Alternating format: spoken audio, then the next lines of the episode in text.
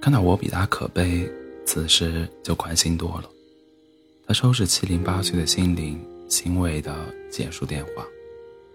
老刘点了一支烟，撇嘴道：“吃饭时跟爷们打个屁电话，这羊汤冷了还怎么喝？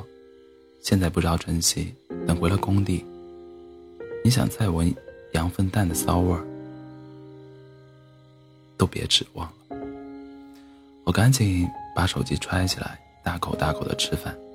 他又招手喊来老板：“阿达西，麻烦你把这羊汤再热一下。”再包四十个馕。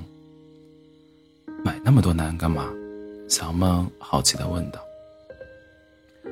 老刘拍了下他的脑袋，说：“你这傻孩子，万一工地再断水断电，咱哥仨还能啃这个？反正是自己掏腰包买的。”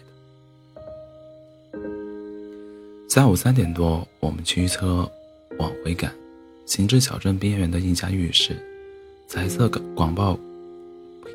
彩色广告牌上的半裸女人性感撩人，老刘半开玩笑半认真的说：“你们要不要进去歇个火？今天进了戈壁滩，今天进了戈壁滩，往后一开工就别想出来，更别指望看见一个女人了。”小梦顿时脸红了，却没有立即否定。这个春节他女朋友压根儿没。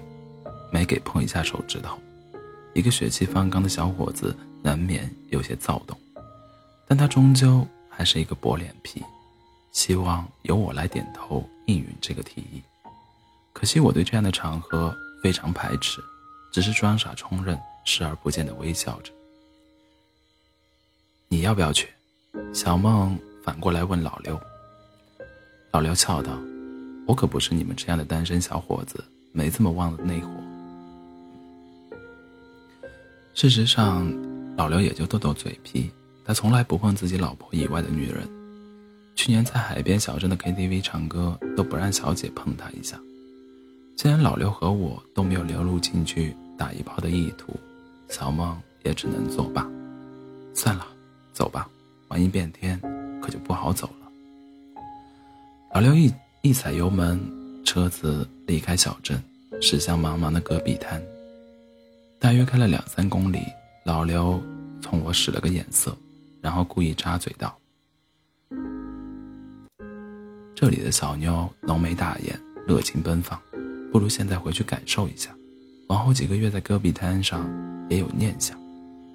咱们来表决吧，少数服从多数，有谁不想去的？”我举手说：“我不太想去。”小梦呢？老刘问道。小梦支支吾吾一会儿，最后说道：“我我随便。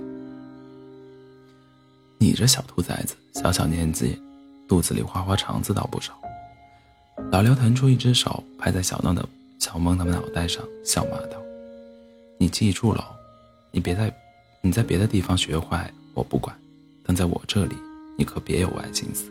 万一你爹娘知道了，可就不高兴了。来的时候是一好孩子，回去的时候……”咋就变一影？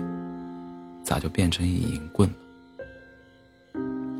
小梦揉着脑壳，不服气的辩解道：“是你自己先提的，别人一提你就回应。”老刘瞪起眼睛，他又拍了拍方向盘，叹道：“也难怪，像咱们这种不沾荤不知心、本分勤勤勉的，行内人觉得咱另类，不合群。”行外人又不又不相信，不理解，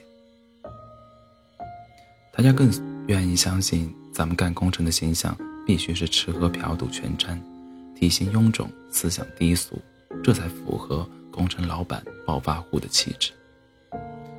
最好在包养一女大学生，我补充道。老刘摇头否定道：“不对，那是大老板和高官，咱们这形象。”外头染酱油，里头脱脂肉，能包一发廊妹就不错了。小梦掏出一镜子，瞄两眼，说：“我可不是那样，我还指望来一富婆包养我呢。”你这臭不要脸的！”车内顿时一片欢笑。越野车在无边无垠的戈壁滩前行，一眼都是茫茫雪原，一条满是雪渣和烂泥的道路延伸到天边，远处的天空阴沉沉的，积压大片的乌云。老刘掌控方向盘，小梦在后排打瞌睡，而我则侧，而我侧躺在放平的副驾副驾座位上，想着刚才老人的话，情绪有些低落。想什么呢？老刘问。有些事情想不明白，我坐了起来，说出内心的疑惑。难道我们真的低人一等，非要哪一天腰缠腰缠万贯、脑满肥肠，别人才愿意给予肯定吗？老刘摇头晃脑的笑，说：“你看古代那些太监。”入宫时像猪狗一样任人欺凌羞辱，被称为阉人，绝不会有人因为他们勤勉本分而给予同情。可是，一旦他们飞飞黄腾达，权倾朝野，一人之下，亿万人之上，甚至执掌皇帝的废立大权，王侯将相什么的，都舔着脸皮来巴结，咱们的处境也是差不离。活在这个世道上，别太计较公不公平，能往上爬一点，就爬一点。太监，我不禁苦笑一声。我就打一比方，别太在意。老廖一只手扶着方向盘，另一只手有节奏的拍着自己的大腿，说道：“路还长着呢，就像逮小龙虾一样。”觉着逮够了，就洗脚上岸，不可能挽着裤腿在臭水沟里站一辈子。反正这两年的工程也不好做，干完这一票，咱们都转行算了。转哪一行呢？老刘一脸鄙夷地看着我说：“说一句大言不惭的，咱们离了离了这一行，还能再入别的行业，当得了官，谈得了判。”打得了架，就算做机关写报告都不一定输。可是你让一外行人来干咱们这一行，无论他是状元还是乞丐，都只能两眼巴瞎。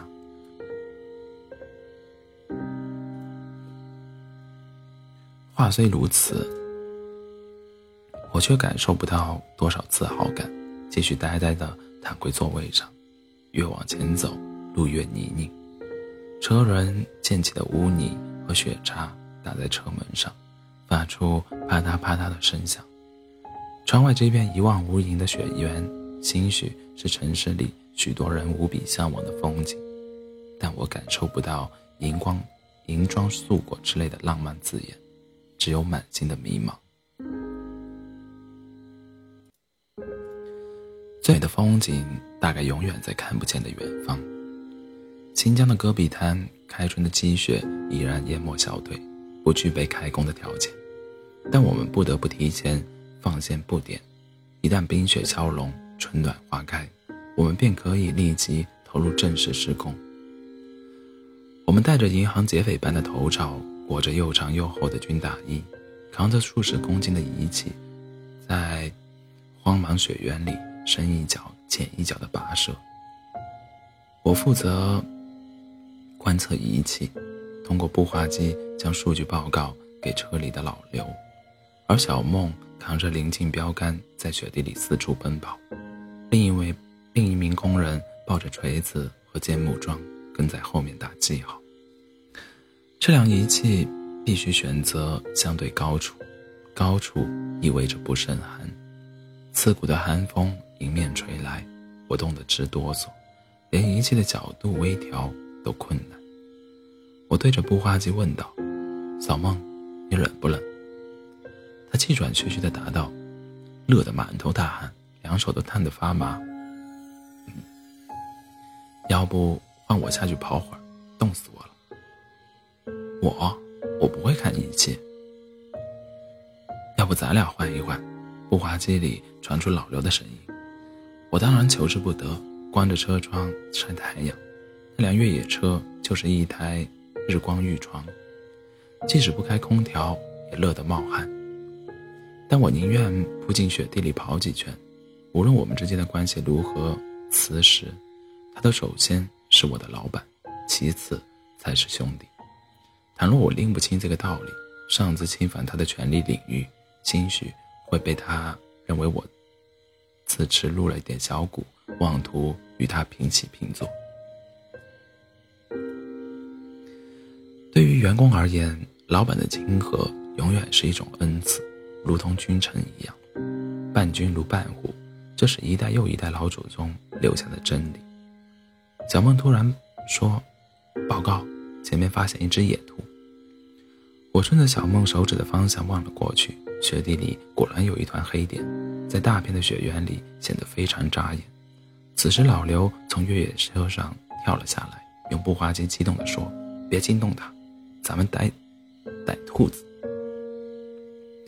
我也脱下大衣，往野兔的方向靠拢过去，一场徒手狩猎就此开始。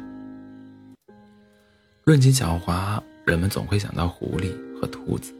所以民民间传说故事故事里的坏女人总是狐狸精和兔子精，但雪地里的兔子蠢得毫无下限，它们只会沿着自己的足迹狂奔，哪怕遭到追捕都不愿意开辟新的路线。真不知道它一大早怎么离窝的。老刘和那名工人扶着两翼包抄，大声的吆喝驱赶，而我和小梦。奋力追逐着，与那只野兔的距离越来越近。野外越冬的兔子食物匮乏，体力不佳，后腿蹬在松软的雪地里，绵软无力，被小梦逮住应该是迟早的事情。此时，我兜里的手机突然响了，我掏出来发现这是林一瑶的电话，于是，一边奔跑一边接听。林瑶在那边问道：“你在干嘛呢？”喘成这样，我说逮野兔呢，多吗？我笑了起来，这又不是逮麻雀，就一只。哦，那你先忙吧，回头再和你说。他的语调波澜不惊。相处这么多年，我非常了解他的脾气，越是这样若无其事，越是在隐忍不发，等我去主动探究。我缓下脚步，沉稳呼吸，问道：“怎么了？你讲。”我来例假了。他停顿一下，又说：“孩子没来，不是买药了吗？”他说：“我没吃。”此时，其他几个人大声呼喊我的名字。我抬头望去，看见那野兔没头没脑的向我这边冲过来。但我脑袋里一片空白，呆若木鸡的杵在雪地里，眼睁睁的看着他从我腿边溜走。你傻逼呀，发毛呆呀！老刘急得直跳脚。林瑶在电话里继续说道：“你以为我那天夜里只是开玩笑，但我是认真的。我把那盒药放在你行李箱的小夹层里，等真的怀上了再告诉你。”继续追啊！兔兔子跑不动了。小梦大呼小叫的跑过去，他悠悠的轻叹了一声，可惜，还是没堵得赢。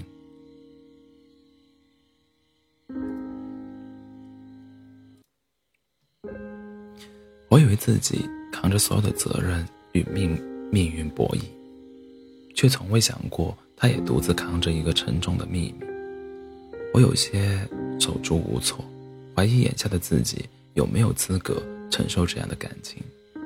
他又问道：“问你一个问题，嗯，你今天听到这个消息，到底是开心还是失望？”我顿时，我顿时愣住了。这个问题看似简单，却根本无法回答。我若是开心，便是逃避。差点多出来的父亲身份，我若是失望，那盒避孕药又做好了解释。但无论如何，我都不能给出一个模棱两可的答案。他是林一瑶，我不想对他玩弄任何花花俏的诡辩技巧。你不用为难，我知道你答不上来，只是随便问问。他故作轻松，仿佛只是对我开了一个玩笑。兔子抓着了吗？没有，我不小心放跑了。嗯，也好，说不定那兔子有一窝老婆孩子要养，网开一面也算是积德了。说完这些，林瑶挂了电话。回办公室继续上班去了。我们四个人坐在车里歇息，打着空调，抽着烟，将潮湿的袜子放在车顶上烘晒。老刘的心情有些不爽，埋怨道：“刚才你打什么电话？你一发呆，咱们就丢了一顿土楼大餐。”我没有回答，只是将车窗摇下一条缝隙。车里的烟雾立即像逆流的瀑布般往外散开，我的思绪也跟着飘荡。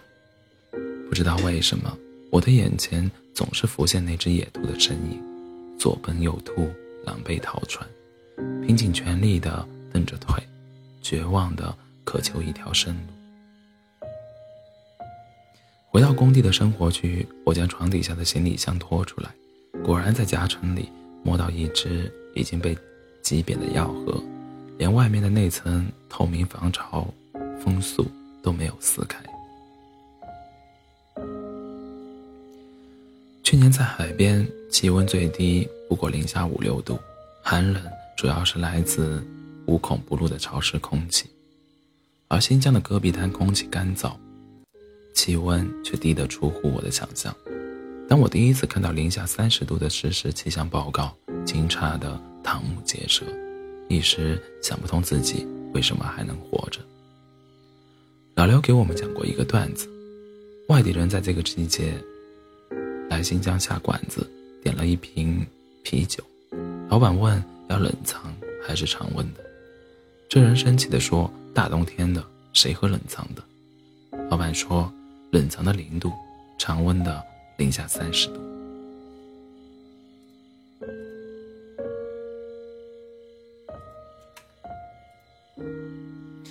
我深受严寒之苦，双手和手背、双脚和手背出现严重的冻疮，夜里脚上的冻疮痒得难受，只能伸出被窝冻一会儿，冻醒了再缩回被窝里捂一会儿，痒醒了再伸出去冻。小梦更加凄惨，工地的厕所都是露天的，她因水土不服而不幸便秘，硬是在冰天雪地里冻出一屁股的冻疮，成天坐立不安。特别是穿着军大衣的时候，痒了也挠不到，难受的眼泪流个不停。林瑶买了一堆冻疮膏，打算寄过来，但我这里太偏僻了，快递根本不可能送达，连蔬菜和肉。都要从百里外的小镇拖过来，一拖就拖一卡车，一吃就吃大半月。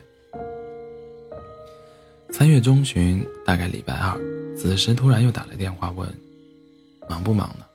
我说：“忙得要命，最近气候转暖了，我们家猪马力开工。我这个礼拜六结婚，你来得了吗？”我以为他又来耍宝，配合道：“当然去，在高老庄办事吗？”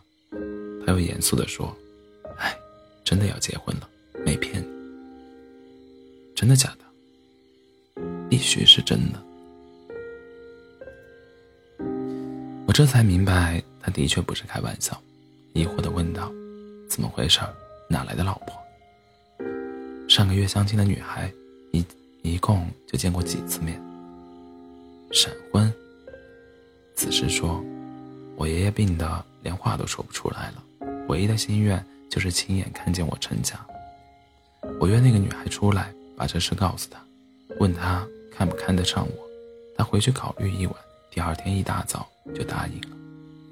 我不禁感叹道：“这也太快了。”嗯，连黄连黄历吉日都没选，直接定在最近的周末。彩礼、嫁妆之类的呢？他本来说什么都不要，只要在老家布置一间婚房就好了。最后只象征性的拿了八千八千八百八十八给他爸妈作为彩礼钱。哇，我依然觉得不可思议。太仓促了。他叹息一声。亲戚朋友都在外地，许多人赶不回来。我大概算了一下，出席婚礼的宾客坐不满几几张圆桌。要不我今天就请假回江苏。他立即婉拒道：“不用，你工作忙，来回折腾不划算，家里也没打算大操大办。放心吧，咱们兄弟十来年了，不必讲究那些繁文缛节，有那份心意就好。”事实上，很多数据等待我去测量和演算。一旦我离开岗位，工序便断了链，这里几十号人。都不得不大眼瞪小眼的干等，此时给我一个台阶，我也顺势下坡。但这样的默契让我非常沮丧，因为我的友情与爱情，都不得不为现实，不得不为现实让路。我将这事说给林一瑶听，她也万分诧异，没有料到一向挑肥拣瘦的此时会这样仓促的结婚。她不无感慨地说。为什么同样一件事情，有的可以那么简单，有的偏偏那么复杂？我也想不通，我也跟着错谈，但随后又感感受一丝言外之意，追问道：“你家里现在怎么样了？”他说：“还是老样子，老是催我回南通工作。我妈还想让罗廷玉来南京。”我顿时紧张起来，他又补充道：“不过你别担心，上次我在市区提前下车了，他们不知道我这里的地址。”稍感宽心之余，我又觉得一丝无奈与苦涩。我和林一瑶从未干什么伤天害理的事情，却过得这么潦倒，一个发配边疆，一个东躲西藏。